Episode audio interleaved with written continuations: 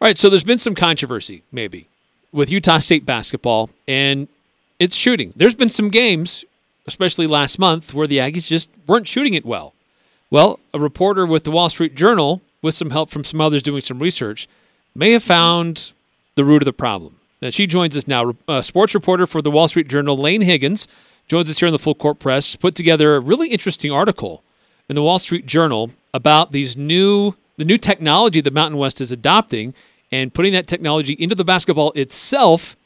And could that be part of the problem that Utah State ran into in early January? Laine Higgins joins us now in the Full Court Press. Laine, thanks for your time. Really interesting article that you put together. Well, hey, thanks for having me on, and I appreciate it. And it was a definitely an interesting rabbit hole to go down on this one. so the, the issue is this shot tracker technology. The Mountain West used it a little bit in their conference tournament last year, and then they mm-hmm. said we're going all in. And mm-hmm. um, Utah State is is one of those schools. But what's interesting, as you've detailed in your report, is that it's it's not created equally. And they're different uh, sports right. brands that sponsor different schools, and so that has an effect on the type of equipment that they use. Explain how that's different and what's going on there. Yeah, so it's been a little bit of a weird scenario and almost a perfect test case in the Mountain West because there are of the 11 schools, there's three different equipment manufacturers. It's Under Armour sponsors Colorado State. There's three teams that are actually sponsored by Adidas but use Wilson basketballs, and then the rest are Nike. And I believe Fresno State is sponsored by Adidas, but for whatever reason uses a Nike basketball.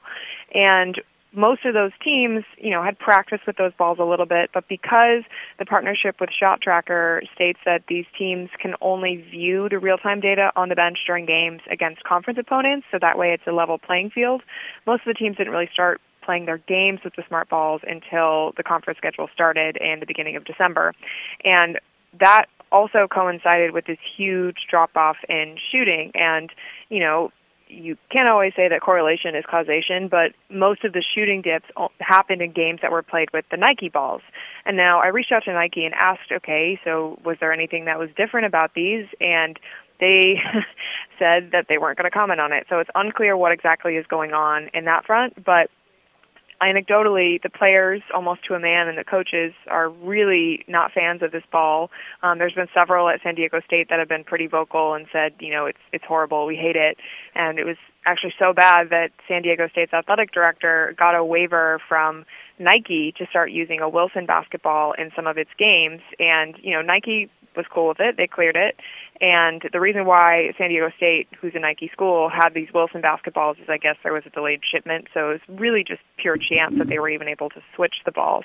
Um, so it's unclear if the problem is, you know, with how the sensor is put in or if it's with the outside of the leather but or it could all just be in these players heads who knows um, but it certainly seems like there's something going on with this nike smart ball you talked about San Diego State. One of the people who was actually very critical of this basketball was leading candidate player of the year Malachi Flynn of San Diego State. Uh, in fact, if uh, if the article, if I if I look at it right, says quote No disrespect, but it's horrible end quote. Yeah. Oh, yeah. Does, I mean, does that alone tell you how big of a problem this is?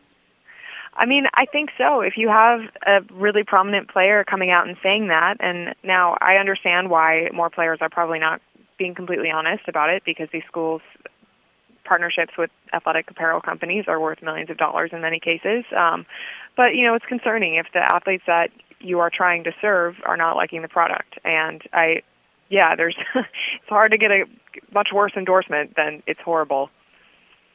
Now, you did reach out to Nike. Uh, mm-hmm. th- there was some consideration about uh, the, the the feel of the ball itself is a little bit different in how they've manufactured it differently or how they put it together or if it's because of this inserted technology but they didn't really seem to give you really really clear answers to this did they?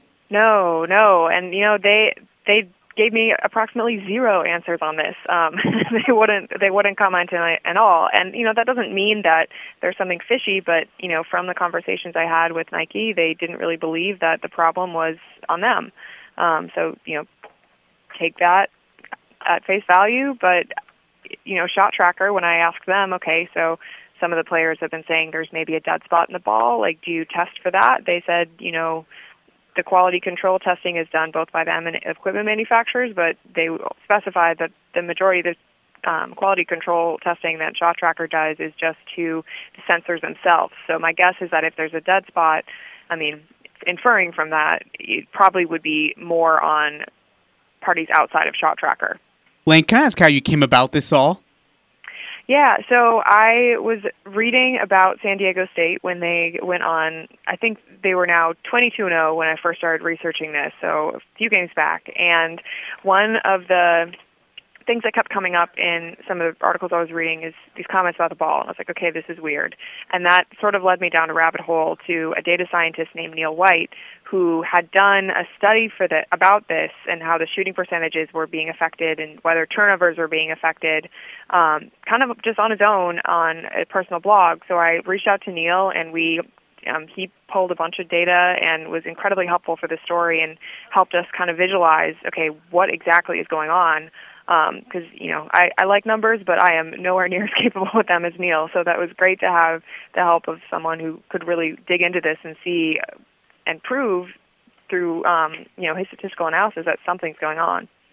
That was interesting how you looked specifically at a couple of Utah State situations in mm-hmm. some of their games early in the season when they're starting to use these balls, and uh, yeah. Sam Merrill specifically, just how significantly different his shooting percentages were with this brand of basketball. No, it is pretty wild. And again, it's hard in college basketball when you have a small sample size because even when you look at all of Utah State's conference games, it's only, you know, a dozen, maybe more, that were played in December and January. Um, so it could have just been coincidence that in the games that he played with the Nike ball, he just really wasn't hot those nights. But given that you know, there's such a stark difference that's consistent between his performances with the Wilson and Under Armour balls versus the Nike balls. It seems like there's something at stake there, um, and you know, something going on. And it's hard to say that a different ball would have resulted in more wins in all of the games. Um, some of Utah State's losses in the early part of the conference season were blowouts to the tune of, you know, 17, 19, 20 point losses or so. But they had two games that were very close, um, one of which was against San Diego State, and you know who knows if you because there's a huge mental component of basketball that comes with you know making one shot. So if you make one great three, maybe you think you've got it, and you're going to start making more. So you don't know you know at what point in the game if there was a pivotal shot that was missed that maybe if it was made if that turns the momentum. So it's it's hard to say kind of how this would affect a win loss record, but it certainly put the Aggies in a position where they have to win out if they I mean more or less if they want to be a, really strong contender for getting an at-large bid at the NCAA tournament. Great, excuse me. Granted, if they continue to win and end up beating San Diego State or whoever else they come across in the Mountain West Conference tournament and are in the automatic bid, they have a way in that way too. But it certainly kind of ratchets up the stakes. Well, and, and you, as you've detailed in your report, the Utah State shooting averages have kind of come back to the mean, mm-hmm. but Utah State's getting used to this ball that they use when they go to the, mm-hmm. the conference tournament, the conference itself is using the Nike ball. So will right. Utah State have a bit of an edge over those who have not really played that much with this Nike ball? Perhaps it's possible. It's possible, but there's enough teams. I mean, every single team in the Mountain West has played multiple games with the Nike balls at this point. Whether they are, you know, playing their home games with them is a different story. But I imagine that because if you look at the trends across the entire Mountain West, every team in the conference initially shot poorly with the Nike ball, and it's normalized for almost every team. So I imagine that any sort of advantage is probably pretty slim at this point because all the teams have had time to adjust. Um, but yeah, in in theory, the Nike schools like Utah State would be a little bit more acquainted. I, I got to ask, do you know when Utah State started to use these basketballs, for at least for this year? Do you know what game that was, or was it at the very start of the season? I believe it was their first conference game in December. Um, I'm Versus Fresno, then, right? Yeah, because um, Fresno is also a Nike school.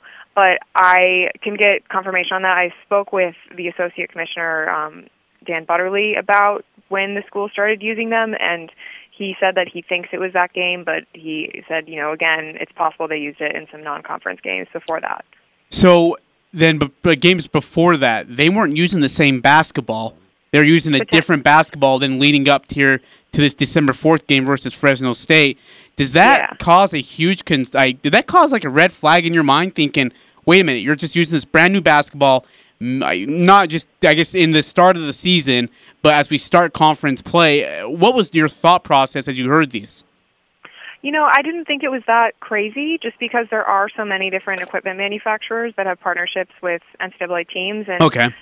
and you know, it's possible that a te- you could play schools that are only sponsored by Wilson, and then all of a sudden your 10th game of the season is against Colorado State, and you're playing with an Under Armour ball.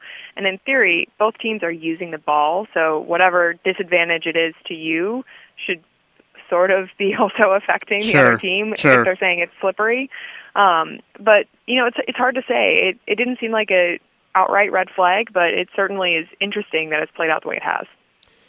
You, uh, you you talk about a lot of the things with the Mountain West Conference as a whole, but you take a specific look at Utah State in your article. Uh, didn't seem like they gave you a lot of meat when you were trying to find some information. A, a brief statement from the university. What was that process like, and what did they give you?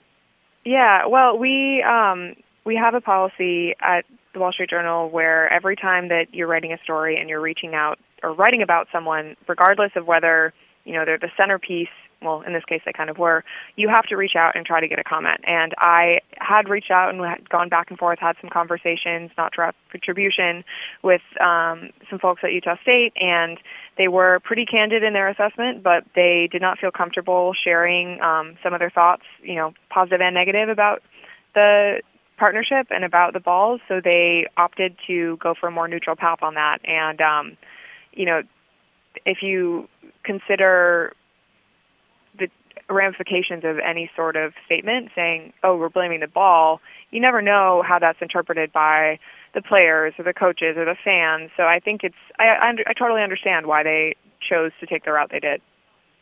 Do you think that they use these same basketballs next year, or do they move on to something else? I don't know. That is a that is a great question. Um, the partnership with Shot Tracker is for five years, so in theory they'd be using these same basketballs. Um, I don't know if you know the equipment manufacturers are making tweaks, and if that's what happened here.